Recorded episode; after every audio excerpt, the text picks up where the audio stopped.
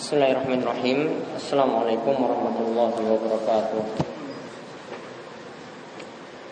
Innalhamdulillah Nahmadu wa nasta'inuhu wa nastaghfiruh Wa na'udhu billahi min sururi anfusina Wa min sayyati amalina Man yahdihillahu fala mudilla Wa man yudlilhu fala hadiyalah Wa ashhadu an la ilaha illallah Wahdahu la syarika lah وأشهد أن محمدا عبده ورسوله اللهم صل على نبينا وسيدنا محمد وعلى آله ومن تبعهم بإحسان إلى يوم الدين اللهم انفعنا بما علمتنا وعلمنا ما ينفعنا وزدنا علما اللهم إنا نسألك علما نافعا ورزقا طيبا وعملا متقبلا Ikhwani fiddin, rahmatullah wa jamaah sekalian yang semoga selalu dirahmati oleh Allah Subhanahu wa taala.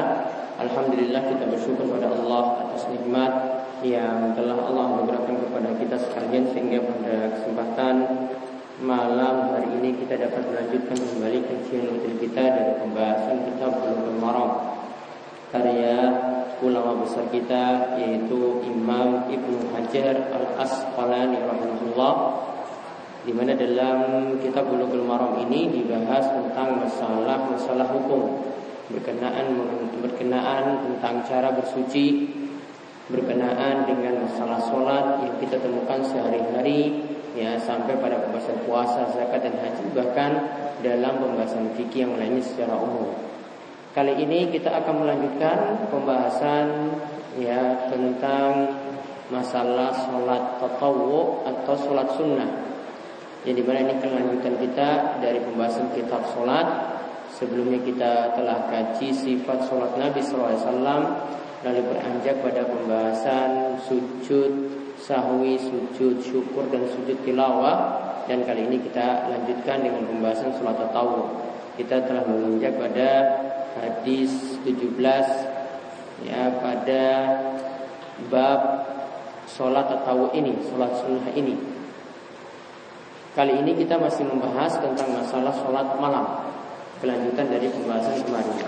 Ya, kalau kesempatan sebelumnya hadis yang terakhir yang kita bahas itu tentang uh, perintah untuk tidur atau berbaring selepas sholat sunnah fajar atau sholat qobliyah subuh. Di situ dijelaskan bahwa untuk sholat sunnah fajar bagi yang melaksanakan sholat malam Ya, dia melaksanakan sholat malam itu lama, boleh jadi setengah jam, boleh jadi satu jam, boleh jadi dua jam.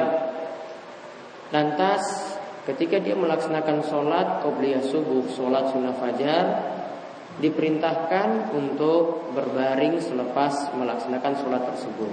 Namun sekali lagi kesimpulan yang lebih tepat dalam masalah ini ini kaitan dengan orang yang melaksanakan sholat malam. Berarti kalau dia tidak melaksanakan sholat malam, langsung bangun subuh maka tidak diperintahkan selepas melaksanakan sholat sunnah fajar untuk berbaring seperti ini. Kali ini kita lihat bagaimanakah pengerjaan sholat lail atau sholat malam. Di sini disebutkan dalam hadis nomor 17 dan 18 atau 366 dan 367. Disebutkan hadis dari Ibnu Umar radhiyallahu anhu di mana Rasulullah Sallallahu Alaihi Wasallam itu bersabda. Rasulullah Sallallahu Alaihi Wasallam itu bersabda Salatul laili masna masna Salat malam itu dikerjakan dua rakaat salam, dua rakaat salam. Kemudian disebutkan faida khasyiya ahadukum subha Shalla rak'atan wahidatan Tutiru lahu qad Jika khawatir masuk subuh Jika salah seorang di antara kalian khawatir masuk subuh Dia sedang sholat malam Lalu khawatir nanti sebentar lagi Mungkin 5 menit lagi, 10 menit lagi masuk subuh Maka hendaklah dia melaksanakan Witir Satu rokaat tutiru lahu maqad sholat itu sebagai witir dari sholat malam yang telah dia lakukan. Hadis ini mutafakun alaih diriwayatkan oleh Imam Bukhari dan Muslim. Walil khamsah dan juga dikeluarkan oleh yang lima yaitu empat kitab Sunan dan ditambahkan dengan Imam Ahmad oleh Abu Dawud, Tirmidzi, Ibnu Majah dan An-Nasa'i ditambahkan dengan Imam Ahmad. Dan hadis ini wasahahu Ibnu Hibban disahihkan pula hadisnya oleh Ibnu Hibban. Dikatakan salatul laili masna masna. Ya salatul laili wan nahari masna masna. Salatul laili wan nahari masna masna. Salat malam. Dan juga sholat sunnah yang dikerjakan di siang hari.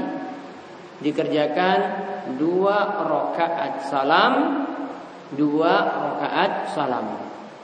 Namun di sini diberi catatan oleh Ibnu Hajar wa nasai hadza khata'un. Imam Nasai itu mengatakan hadis ini khata, hadis ini keliru.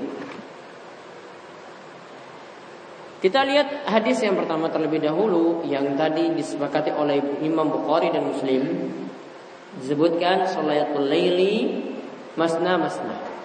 Salat malam itu dua rakaat salam, dua rakaat salam. Faedah yang bisa kita ambil dari lafaz ini karena perlu dipahami Hadis ini dalam konteks pertanyaan. Jadi seorang sahabat itu bertanya kepada Nabi SAW bagaimanakah mengerjakan sholat malam. Kemudian Nabi SAW ketika itu menjawab, sholat malam itu dua rakaat salam, dua rakaat salam. Ini menunjukkan faedah yang bisa kita ambil yang pertama, sholat malam tidak dibatasi jumlah rokaatnya. Ini menunjukkan sholat malam itu tidak dibatasi jumlah rokaatnya. Karena ini dalam konteks pertanyaan. Seandainya ada batasan sholat malam, maka Nabi SAW tidak berhenti di situ. Nabi tidak mengatakan sholat malam dua rakaat, salam dua rakaat salam. Harusnya kalau ini ada batasan, eh kamu tidak boleh nambah lebih daripada 11 rakaat. Nabi diamkan. Ini menunjukkan sholat malam tidak dibatasi, pokoknya dikerjakan dua rakaat salam, dua rakaat salam sampai dia mampu mau itu lebih daripada 11 rakaat itu dibolehkan. Jadi sampai 20 rakaat pun dibolehkan, bahkan sampai 40 rakaat pun dibolehkan. Tekstual hadis menunjukkan demikian. Alasannya apa tadi? Karena seandainya ini ada batasan, tentu Nabi Shallallahu Alaihi Wasallam akan menyebutkan batasannya, tidak berhenti sampai di situ. Ya harusnya Nabi SAW melanjutkan. Ini dibatasi, tidak boleh lebih daripada 11 rakaat. Situ ada sholat malamnya misalnya 8 rakaat, witirnya 3 rakaat, harusnya dibatasi. Maka di sini menunjukkan pendapat yang lebih tepat tentang jumlah rakaat sholat malam itu tidak ada batasan rokaatnya. Berarti kalau ada yang bertanya bolehkah mengerjakan dengan 20 atau 23 rokaat? Jawabannya boleh. Atau ada yang bertanya misalnya lebih daripada itu bahkan diceritakan oleh anak dari Imam Ahmad yang bernama Abdullah. Imam Ahmad itu pernah melaksanakan sholat malam 40 rokaat. Kemudian setelah itu beliau melaksanakan witir. Itu belum termasuk witir. Nah, ini menunjukkan Pemahaman yang benar dalam masalah ini Sholat malam termasuk kalau kita bahas sholat tarweh Atau istilah kita lagi dengan sholat tahajud Itu tidak dibatasi jumlah rokaatnya Jadi yang harus dipahami sholat lain, sholat malam itu adalah sholat sunnah mutlak Ini berbeda nantinya yang kita bahas tentang sholat witir Kalau sholat witir itu sholat muayyan jadi perbedaan antara sholat lail, sholat malam dengan sholat witir. Kalau sholat malam jumlah rokaatnya tidak dibatasi. Namun kalau sholat witir jumlah rokaatnya tertentu, yaitu dengan rokaat-rokaat yang ganjil. Ya, jadi berbeda. Namun dari sisi waktu sholat witir itu termasuk sholat malam. Sholat witir itu termasuk sholat malam. Jadi kalau ada yang mengerjakan sholat witir berarti dia sudah mengerjakan sholat malam. Namun kalau diistilahkan lagi satu istilah lagi kita kenal dengan sholat tahajud. Kalau disebut sholat tahajud itu artinya sholat yang dikerjakan setelah kita bangun tidur di malam hari. Karena tahajud itu artinya bangun tidur. Ya sekali lagi tahajud itu artinya bangun tidur. Maka tiga istilah dibedakan. Sholat lain itu sholat secara mutlak. Ada yang kerjakan witirnya sebelum tidur, ada yang dikerjakan setelah tidur. Saat di malam hari dia itu bangun disebut juga sholat malam. Namun jumlah rokaatnya tidak dibatasi Dua rakaat salam, dua rakaat salam. Istilah yang kedua sholat tahajud. Disebut sholat tahajud kalau orang itu sudah bangun tidur. Kalau dia itu tidak tidur di malam hari lakukan sholat ya masuk istilah sholat lail, sholat malam. Kalau dia tidak tidur sepanjang malam, ya misalnya dia adalah seorang penjaga keamanan, satpam atau jaga pos kamling, ya bisanya itu tidak tidur, tapi dia ingin mengerjakan sholat malam maka itu tidak diistilahkan tahajud namun diistilahkan dengan sholatul lail sholat malam. Masuk pahala orang yang mengerjakan sholat malam. Nanti akan kita singgung tentang pahala atau keutamaan sholat lail di sini dibandingkan sholat yang dikerjakan di siang hari. Kemudian ada istilah yang ketiga sholat witir. Ya sholat witir ini dengan jumlah rokaat tertentu muayyan tertentu. Yaitu rokaat yang ditapkan rokaat yang ganjil itu boleh tiga, boleh lima, boleh tujuh, boleh sembilan. Nanti akan disinggung juga tentang masalah sholat witir ini. Intinya kalau kita kembali ke masalah sholat malam, sholat malam itu tidak dibatasi jumlah rokaatnya.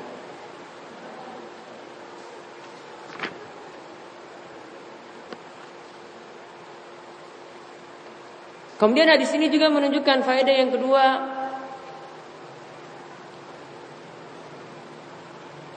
Sholat malam termasuk sholat tarweh lebih baik dilakukan dengan dua rakaat salam, dua rakaat salam.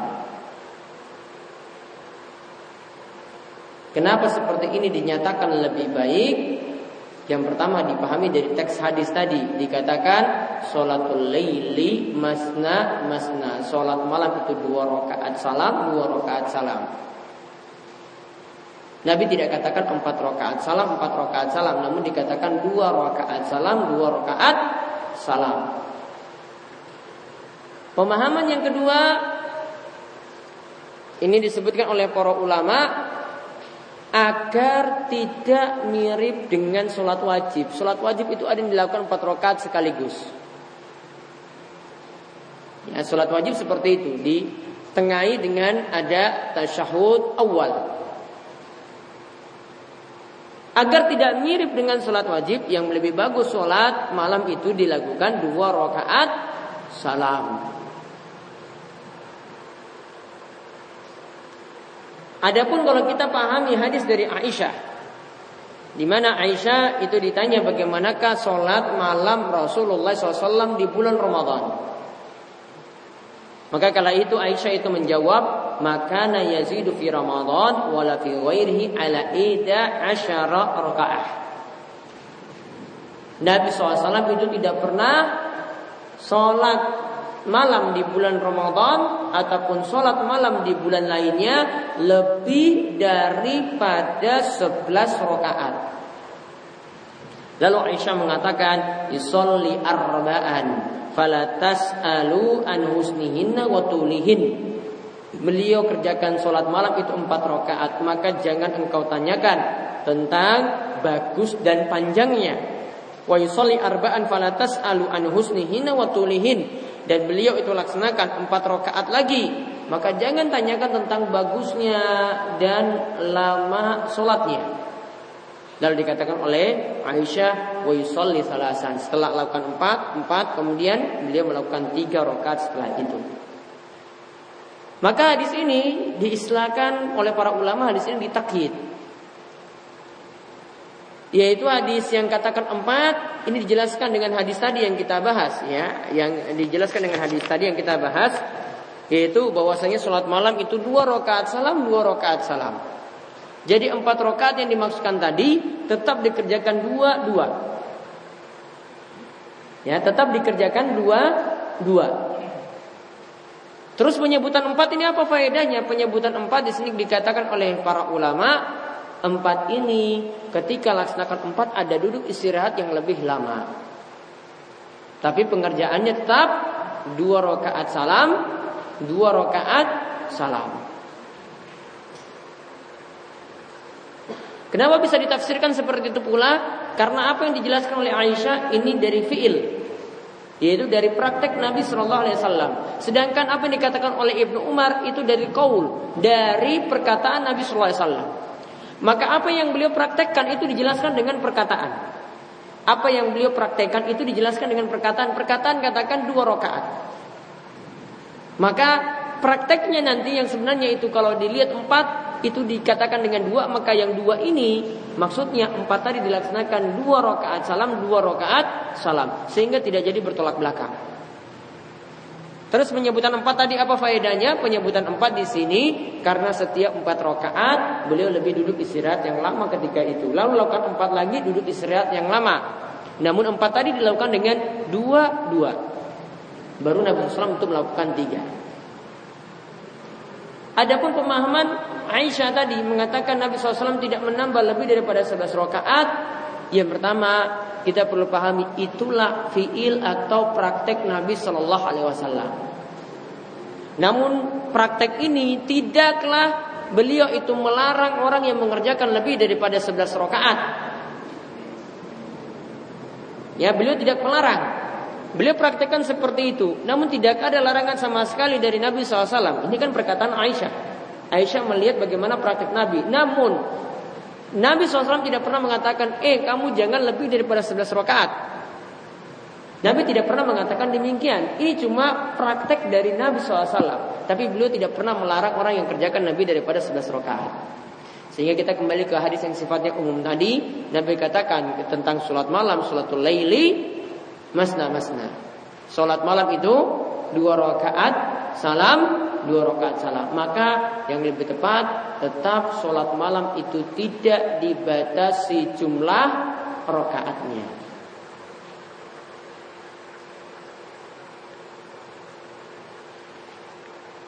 Namun yang dikecualikan di sini faedah yang ketiga yang dikecualikan dari hadis ini untuk sholat witir. Sholat witir tidak memenuhi syarat harus dikerjakan dua rakaat salam, dua rakaat salam. Karena dalam sholat witir itu ada rakaat yang ganjil. Maka prakteknya kalau untuk sholat witir ya prakteknya kalau Nabi SAW suruh perintahkan tiga maka dikerjakan tiga rakaat sekaligus. Kalau diperintahkan lima maka dilakukan lima rakaat sekaligus. Kalau diperintahkan tujuh maka dilakukan tujuh rakaat sekaligus. Namun dalam prakteknya nanti Nabi SAW membedakannya cuma uh, untuk yang tujuh atau sembilan rokaat itu beliau pada rokaat yang sebelum terakhir beliau lakukan tasyahud awal. Ya, baru setelah itu pada rokaat yang terakhir yang tujuh atau sembilan baru beliau itu melakukan tasyahud akhir. Tapi tetap disambung.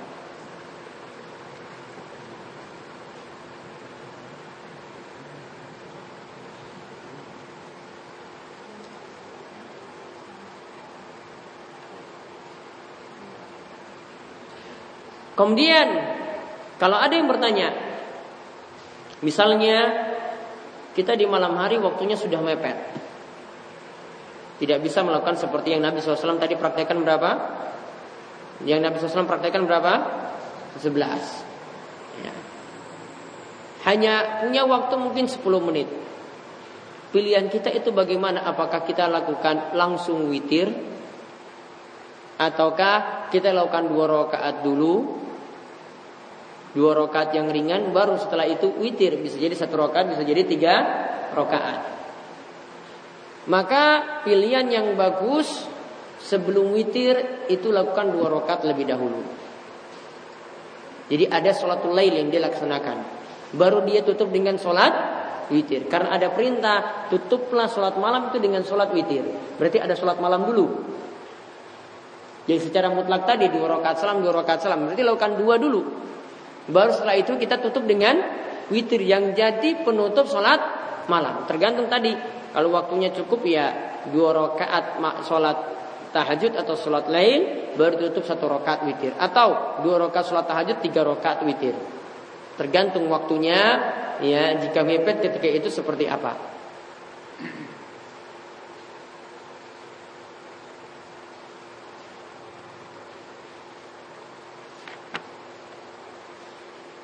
Lalu dalam lafaz yang berikutnya disebutkan dikatakan di sini bahwasanya fa idza khasyiya ahadukum subha Sholat rakaatan wahidatan. Jika khawatir masuk subuh maka kerjakanlah sholat malam itu satu rakaat. Berarti faedah yang berikutnya, faedah yang keempat, sholat witir itu termasuk sholat malam. Ya, sholat witir itu termasuk sholat malam. Jadi orang yang kerjakan misalnya pas bangun tidur langsung dia kerjakan sholat witir satu rakaat, berarti dia sudah mengerjakan sholat malam. Dan faedah yang berikutnya lagi, sholat witir minimalnya satu rakaat. Jadi boleh kita kerjakan dengan satu rakaat seperti ini, apalagi kalau waktunya mepet. Ya, apalagi waktunya mepet seperti ini, mau masuk subuh, lima menit lagi subuh, saya hanya bisa cuma satu rakaat. Maka lakukanlah sholat witir cuma dengan satu rakaat. Yang dia mampu seperti itu. Karena kalau sudah masuk subuh tidak ada lagi sholat witir. Karena sudah masuk subuh tidak ada lagi sholat witir. Sudah berakhirlah sholat witir.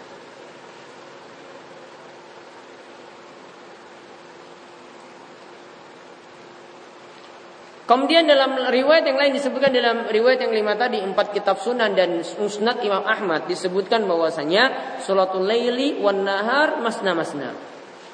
Sholat malam dan si, sholat yang sunnah yang dikerjakan di malam hari. Dan sholat sunnah yang dikerjakan di siang hari. Itu dua rakaat salam, dua rakaat salam. Lalu hadis ini dikatakan di sini ada dua penilaian yang disebutkan oleh Ibnu Hajar. Kalau menurut Imam Ibnu Hibban, beliau mengatakan bahwasanya hadis ini sahih. Namun menurut Imam An-Nasai mengatakan bahwasanya hadis ini khata, keliru. Walau-walau pendapat yang lebih tepat hadis ini adalah hadis yang dhaif. Ya, hadis ini adalah hadis yang dhaif. Sehingga pemahaman yang tepat dalam masalah ini ini kalau sholat malam tadi kan dua rakaat salam, dua rakaat salam, pas dengan hadis Ibnu Umar. Namun untuk sholat yang di siang hari, ya, sholat yang di siang hari tidak pas nanti dengan hadisnya karena lanjutan dari hadis tadi Ya, Nabi SAW sebutkan sholat malam setelah itu menyebutkan sholat witir. Berarti ini untuk sholat yang dikerjakan di malam hari. Tidak ada kaitannya dengan sholat yang dikerjakan di siang hari. Maka sampai para ulama menilai keliru seperti itu. Nah intinya untuk sholat yang dikerjakan di siang hari sholat sunnah, sholat duha, ada sholat isyrok di situ, ya, atau tadi sholat qobliyah zuhur, Ya, ada empat rakaat sholat qobliyah zuhur pernah kita singgung ketika bahas sholat sunnah rawatib. Maka bagaimanakah cara pengerjaannya? Tetap di sini, kalau kita melihat kita menganggap hadis ini adalah hadis yang doif, orang mengerjakan empat rakaat sekaligus boleh. Namun yang lebih tepat kita bawa ini kita misalkan juga dengan sholat malam. Jadi para ulama walaupun mendoifkan hadis tersebut, namun mereka memisalkan dengan sholat malam. Jadi bagusnya untuk sholat duha, sholat sunnah yang lainnya yang dikerjakan di siang hari, tetap dikerjakan dua rakaat salam, dua rakaat salam.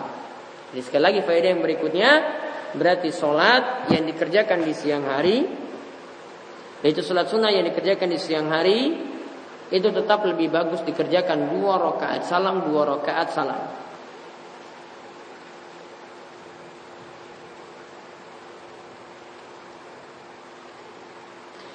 Berarti kita pahami juga sholat sunnah qobliyah zuhur yang kita pernah bahas ada empat rakaat. Kita pahami pula yang dimaksud itu adalah dua rakaat salam, dua rakaat salam. Dan manfaat yang lainnya kalau kita kerjakan dua rakaat salam, dua rakaat salam agar tidak mirip dengan sholat zuhur. Kalau sholat zuhur itu langsung empat rakaat, walaupun situ ada tasyahud awal.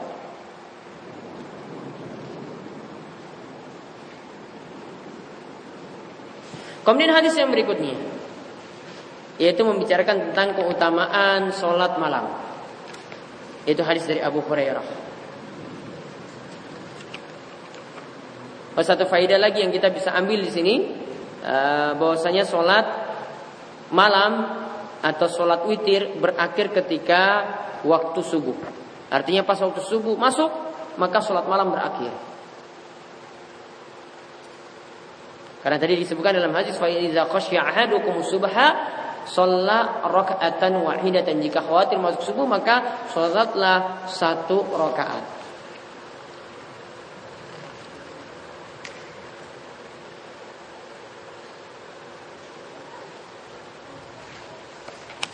Kemudian tentang faedah salat malam disebutkan dalam hadis yang berikutnya hadis nomor 19 atau hadis nomor 368 yaitu dari Abu Hurairah radhiyallahu anhu. Ia berkata bahwasanya Rasulullah Shallallahu alaihi wasallam itu bersabda, "Afdhalus salati ba'dal fariidha salatul lail." Sebaik-baik salat setelah salat fardu itu adalah salat malam. Sebaik-baik sholat setelah sholat fardu adalah sholat malam. Hadis ini akhrajahu Muslim diriwayatkan oleh Imam Muslim. Faedah fikih yang bisa kita ambil dari hadis ini yang pertama Hadis ini menunjukkan amalan itu bertingkat-tingkat. Ada amalan yang lebih utama, ada amalan yang biasa, ada amalan yang di bawahnya lagi. Jadi kita bisa prioritas memilih mana amalan yang lebih utama. Mungkin kalau ada yang punya waktu sempit di siang hari, namun di malam hari dia punya waktu lebih longgar, maka karena dikatakan sholat di malam hari itu lebih afdol, ya, setelah sholat wajib, maka dia lebih memilih sibukkan waktu malam itu dengan ibadah. Jadi bertingkat-tingkat nih amalannya. Amalan yang di malam hari itu lebih utama daripada yang di siang hari. Jadi amalan itu bertingkat-tingkat, tidak dalam satu level, tidak dalam satu tingkatan. Kemudian faedah yang kedua, hadis ini menunjukkan sholat lail, sholat malam lebih utama daripada sholat sunnah yang dikerjakan di siang hari. Berarti kalau kita ingin bandingkan Mana yang lebih utama, sholat duha ataukah sholat tahajud? Yang lebih utama sholat tahajud. Karena di sini Nabi SAW katakan ini lebih utama setelah sholat wajib. Jadi kalau orang mau memilih, wah saya sibukkan waktu di malam hari dengan ibadah ataukah di siang hari saya sibukkan dengan sholat duha, lebih bagus di malam hari. Di antara faedahnya pula, kenapa di malam hari itu lebih utama daripada di siang hari? Di malam hari itu lebih sunyi, lebih sendiri. Dari sisi terlihatnya amalan, banyak orang yang tidak tahu. Jadi amalannya lebih tersembunyi daripada yang dilakukan di siang hari. Kalau orang sholat dua datang ke masjid, orang-orang lihat. Amalannya jadi tidak tersembunyi. Namun kalau di malam hari dia cuma lakukan di rumah. Orang-orang nggak tahu kalau dia bangun tidur. Pada yang lain sedang tidur lelap. Jadi amalannya lebih terjaga daripada ria. Oleh karena itu, kita diperintahkan untuk sholat malam itu supaya melatih diri kita supaya tidak terjerumus dalam ria. Cari pujian. Karena itu lebih dilatih di malam hari. Gak mungkin ada yang mau cari-cari pujian, gak mungkin. Ya. Itu lebih kecil riaknya daripada lakukan di siang hari. Di siang hari banyak yang sudah sibuk dengan aktivitas di rumah banyak kesibukan. Orang tahu kita sholat duha. Ya, datang ke kampus, sholat di masjid, orang-orang juga pada lihat kita sholat duha. Lebih terjaga dari ria itu di malam hari. Kalau di siang hari ada cenderung untuk ria. Wah ini jangan-jangan ada niatan yang keliru. Saya biasa seperti ini seperti ini, datang ke masjid orang-orang biar tahu saya itu sholat duha. Namun untuk sholat malam tidak dia bangun atas kesadaran sendiri atau dia bunyikan alarmnya itu sendiri untuk tujuannya untuk melaksanakan sholat malam. Jadi inilah satu keistimewaan sholat malam itu lebih utama daripada sholat yang dikerjakan di siang hari.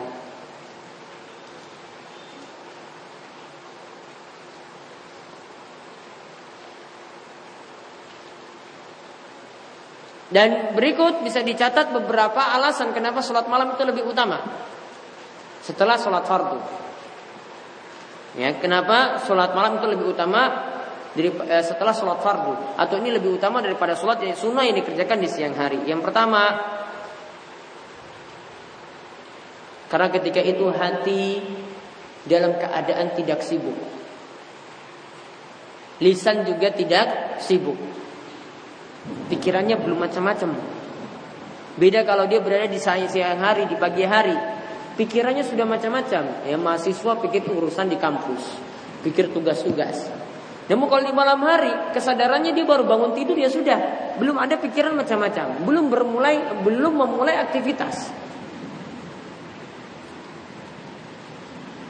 Sehingga karena hatinya itu belum sibuk itu lebih bagus. Ya, hatinya itu belum sibuk itu lebih bagus.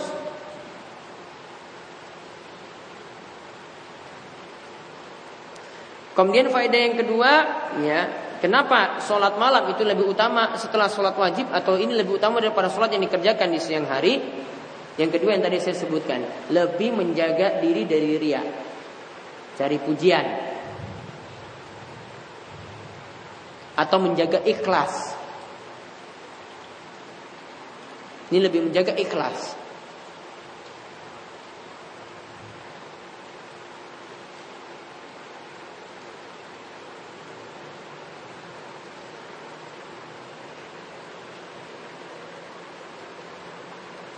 Kemudian faedah yang ketiga, sholat malam lebih mudah khusyuk. Karena hatinya kan tidak penuh kesibukan kan, untuk konsentrasi bermudajat itu lebih mudah. Meminta doa, memanjatkan doa ketika itu lebih mudah.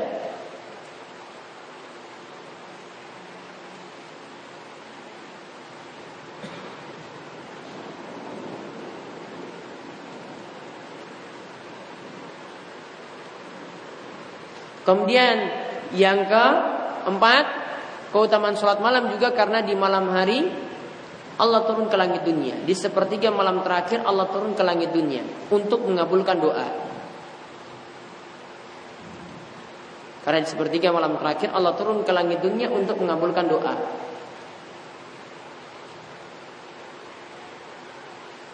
Ditambah lagi tadi kan dia dengan khusyuk kan dia memanjatkan doa dengan khusyuk pula. Beda di siang hari kesibukannya terlalu banyak. Mau menjadikan doa juga bingung. Itu kemarin saya minta doa apa bingung lupa. Namun kalau di malam hari semua uh, pikirannya itu tenang, keadaannya tidak penuh dengan kesibukan, hatinya itu hadir. Saat itu dia semakin mudah untuk memanjatkan doa.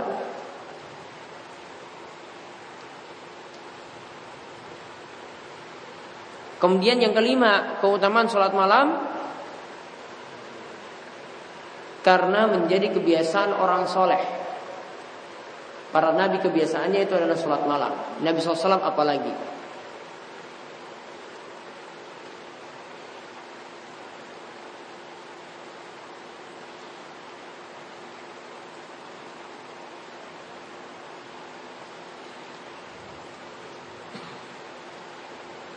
Kemudian yang terakhir yang ke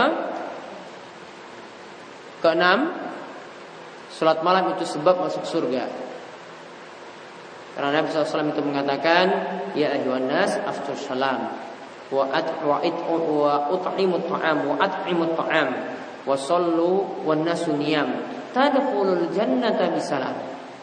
Nabi katakan, wahai sekalian manusia, sebarkanlah salam, berilah makan kepada orang yang butuh, ya dan lakukanlah sholat ketika manusia itu sedang tidur yaitu di malam hari maka ujungnya Nabi SAW itu katakan Tadkhulul jannata bisalam.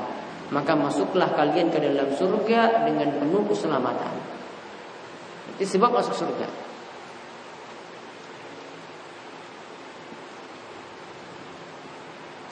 Kemudian faedah yang satu lagi Yang ke tujuh Yang keutamaan yang ketujuh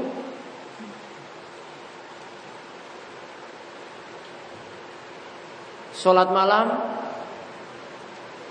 akan membuat seseorang itu semangat di pagi hari dan wajahnya pun berseri.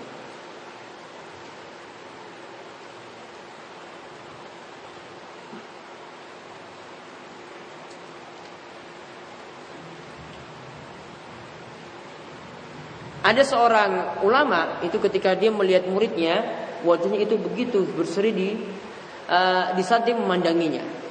Maka dia memuji uh, memuji sahabat tersebut dengan dia mengatakan, ya mangka surat surat bil lail hasuna wajhu bin nahar. Yaitu siapa yang di malam hari itu memperbanyak sholat malam, maka di pagi hari dia wajahnya itu akan berseri. Sedangkan tadi akan menunjukkan semangat di pagi hari karena dalam hadis disebutkan tentang sholat malam. Nabi SAW itu menyebutkan bahwasanya manusia ketika tidur ya dia akan memiliki tiga ikatan. Ya dia akan memiliki tiga ikatan. Tiga ikatan ini akan lepas jika orang itu sholat malam. Yang pertama ketika dia itu bangun tidur. Ya. Yang pertama dia ketika itu bangun tidur kemudian berzikir maka lepaslah satu ikatan. Kemudian yang kedua ketika dia pergi berwudu, bersuci, maka lepaslah ikatan yang kedua. Lalu ketika itu dia melaksanakan sholat malam, maka lepaslah tiga ikatan. Jadi langkah pertama apa tadi? Berzikir. Yaitu ketika bangun tidur baca doa setelah bangun tidur. Kemudian setelah itu ya pergi berwudu. Hilang ikatan yang kedua. Kemudian setelah itu melaksanakan sholat malam. Maka hilang ikatan yang ketiga. Maka kemudian Nabi SAW menyebutkan dalam hadis, maka di pagi harinya nanti kalau dia melakukan sholat malam seperti itu dia akan kelihatan nasyiton watibun nafsi. Dia akan terlihat semangat dan hatinya pun baik. Artinya dia dalam keadaan sehat. Namun Nabi SAW katakan wa illa jika dia tidak melakukan demikian, artinya tidak bangun sholat malam, maka dia akan terlihat kaslan dan hatinya pun dalam keadaan jelek. Keadaan dirinya juga jelek, tidak sehat seperti biasanya. Maka ini menunjukkan keutamaan sholat malam itu bisa membuat orang semangat di pagi hari dan juga bisa membuat wajahnya begitu berseri di pagi harinya. Kemudian satu hadis lagi yang kita lihat yaitu tentang hukum sholat witir. Nanti pembahasan lengkapnya nanti insya Allah kita bahas pada pertemuan berikutnya.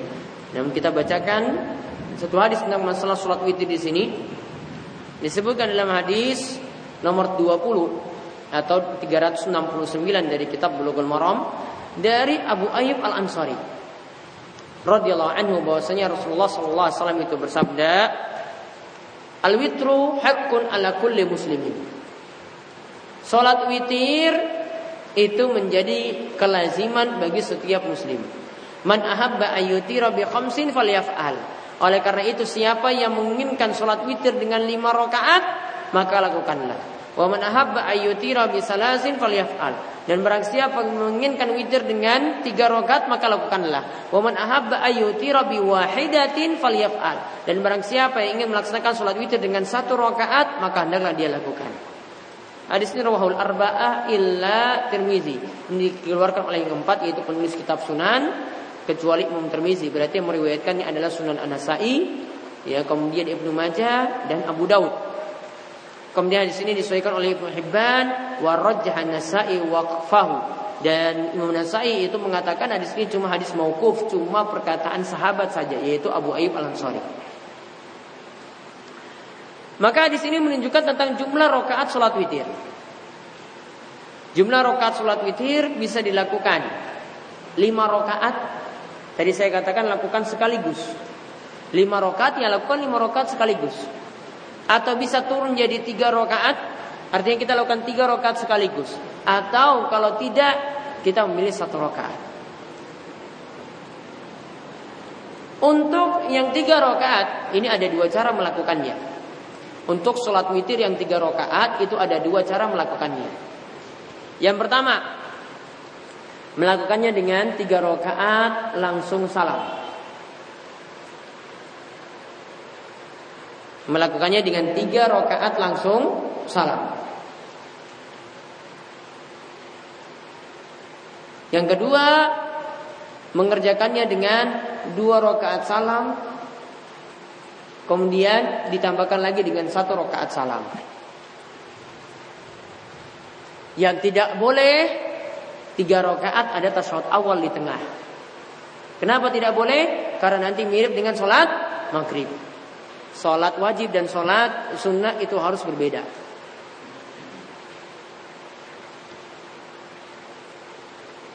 Maka kadang Nabi SAW itu membedakan sholat sunnah dengan sholat wajib. Itu misalnya diceritakan dalam hadis tentang sholat Jumat. Sholat Jumat dua rakaat. Ketika itu Nabi SAW katakan kalau ada yang melaksanakan sholat sunnah maka hendaklah dia pindah tempat atau memisahnya dengan berbicara. Yaitu baca zikir dulu baru melaksanakan sholat sunnah. Ada ada perbedaan, ada yang membedakannya. Atau pindah tempat. Ya, jadi setelah sholat wajib pindah tempat. Ini berlaku juga untuk sholat wajib dan sholat rawatib. Ya, untuk misalnya kalau kita kerjakan sholat ba'diyah isya, maka yang bagus kita lakukan sholat sholat isya di sini misalnya, maka kalau mau melakukan sholat ba'diyah isya, zikir lebih dahulu. Zikir lebih dahulu, rampung selesai, baru setelah itu kerjakan sholat sunnah di situ. Karena sudah ada perbedaan, sudah ada yang membedakannya atau ada yang memisahkannya. Atau kalau ingin menyambung langsung, kita lakukan sholat wajib, mau langsung sholat sunnah rawatib, ya karena mungkin buru-buru, ya ketika itu pindah tempat, pindah tempat ke kanan atau ke kiri, itu yang disunahkan. Apa tujuannya? Di sini antara tujuan yang dikatakan oleh para ulama supaya bisa membedakan mana sholat wajib dan mana sholat sunnah. Kalau dia langsung ketika kerjakan sholat isya di situ misalnya, Langsung mbak dia isya kerjakan lagi di situ. Orang kira ini rakaat tambahan atau ada rakaat yang salah yang dia lakukan. Namun kalau dia bisa dengan zikir atau dia pindah tempat maka akan jelas. Oh yang dia lakukan saat ini sholat sunnah. Sholat wajib tadi sudah dia lakukan. Karena ada yang jadi pemisah ketika itu. Ya, ada pun penjelasan lengkapnya tentang hukum sholat witir, insya Allah kita akan kaji pada pertemuan berikutnya. Ada yang ingin ditanyakan sebelum ditutup? Ya.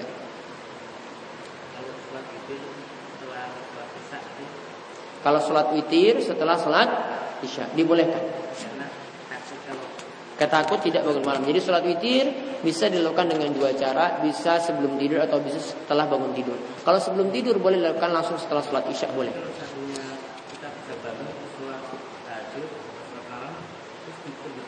Tidak. Ya, nanti akan dijelaskan dalam beberapa hari setelah ini dalam satu malam tidak boleh ada dua kali witir. Kalau ada dua kali witir jadi genap. Padahal sholat witir tujuannya rokaat yang ganjil. Ada lagi?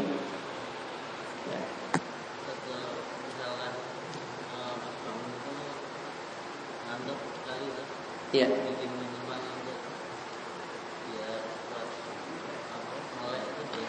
Boleh. Tidak ada masalah. Namun langkah yang paling bagus yang tadi dilakukan setelah bangun berzikir, ucapkan doa bangun tidur. Ya, Alhamdulillahilladzi ahyana ba'da ma amatana wa ilaihi nusyur. Baru setelah itu berwudu, lakukan sholat malam. Itu lebih ampuh daripada sekedar minum kopi. Ya, coba dipraktekkan. Ada lagi ya.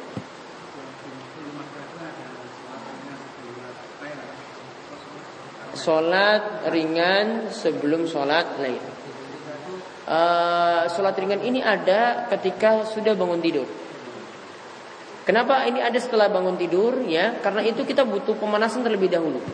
Mau langsung banyak itu berat, maka ada sholat ringan.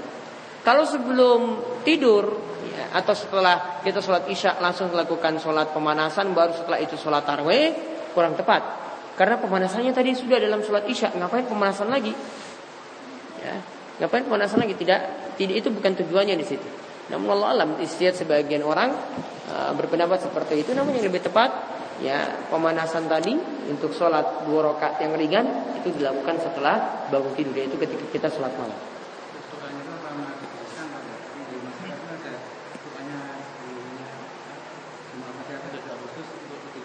Tidak ada. Tidak ada doa khusus ketika sholat itu. Dilakukan seperti sholat sunnah biasa.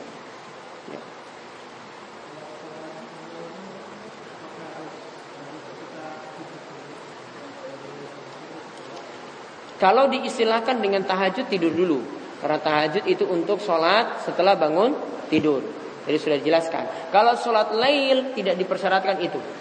Jadi kalau misalnya tadi lakukan sholat ya yang ditanyakan tadi sholat witirnya sebelum tidur itu sudah disebut sholat lail. Namun tidak disebut sholat tahajud. Sholat tahajudnya itu kapan? Tidur dulu bangun jam 2 malam, bangun jam 3, baru itu namanya sholat tahajud. Dia masuk ke sholat lail. Ya tadi sudah saya singgung, yaitu masuk dalam sholat lail tidak disebut sholat tahajud. Sholat tahajud dipersyaratkan tidur dulu. Sholat lail dapat pahala tadi yang sudah kita sebutkan. Iya.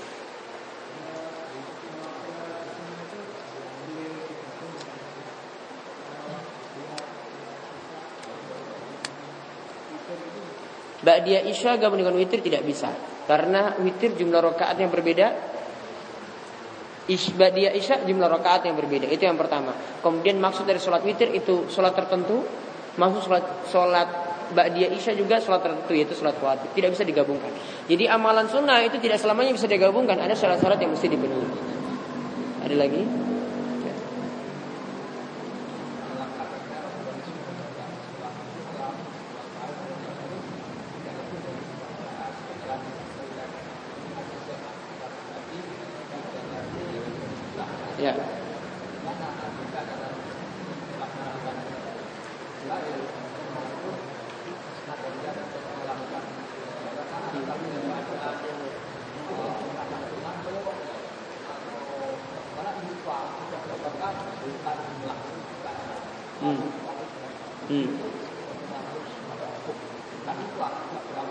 Apakah 11 ataukah kurang ataukah lebih?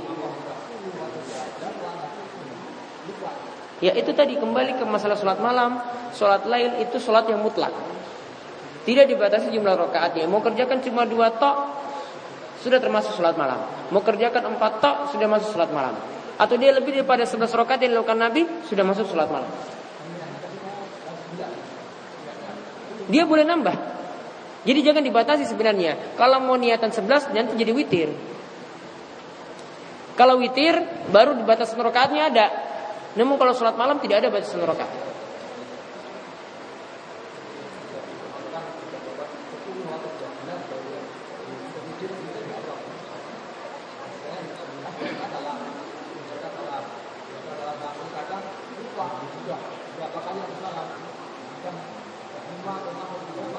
Ya makanya niatnya paling bagus niatkan mutlak sholat malam. Ya, tidak dibatasi kan? Aturlah dia taruhlah saya 10 sajalah. Ya, baru setelah itu dia tambah witir. Dia mau lebih daripada ini atau kurang dari yang dia niatkan awal tidak masalah. Karena aslinya sholat malam tidak dibatasi jumlah rakaat. Ya, seperti yang dibahas tadi. Ada lagi? Satu lagi? Ya. Boleh. Bagi yang tidak bangun sholat malam, seperti kebiasaan Abu Hurairah. Abu Hurairah merutinkan sholat witir sebelum tidur. Wasiat dari Nabi.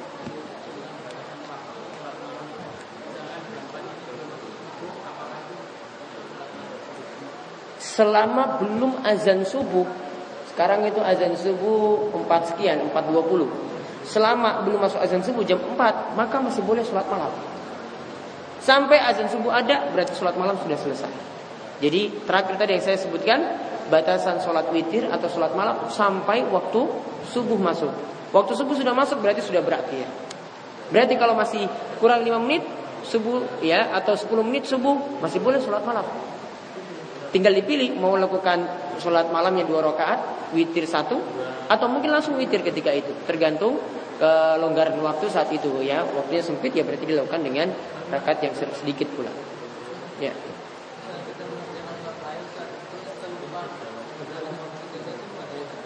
Tidak berdosa. Untuk menutup malam dengan sholat witir tidak wajib. Ya. Namun sebaiknya ditutup dengan sholat witir.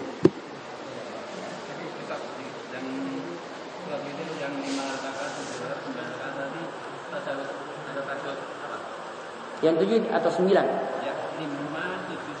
Yang satu tiga lima tidak pakai tasawuf awal. Tidak. Antara 7 atau 9 Ini saya pastikan nanti kalau ketika bahas yang berikutnya Hadis-hadis yang berikutnya. Tapi antara 7 atau 9 Sebelum Terutama yang 9 itu sebelum Rokat ke-9 berarti rokat ke-8 tasyahud awal. Baru bangkit lagi Untuk tambah rokat ke-9 Baru kemudian salam. Tapi salamnya cuma satu. Ya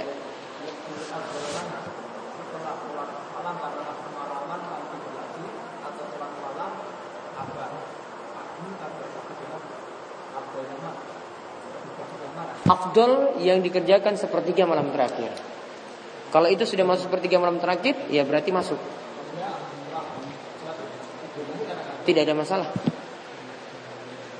Yang afdolnya itu waktunya pokoknya sepertiga malam terakhir. Terserah dia mau kerjakan sholat malam itu langsung ya langsung masuk sholat subuh atau dia mengerjakan sholat malam tidur terlebih dahulu baru sholat subuh. Yang jelas dia jangan prioritaskan sholat malam tapi tidak sholat subuh. Yang jelas itu, ya.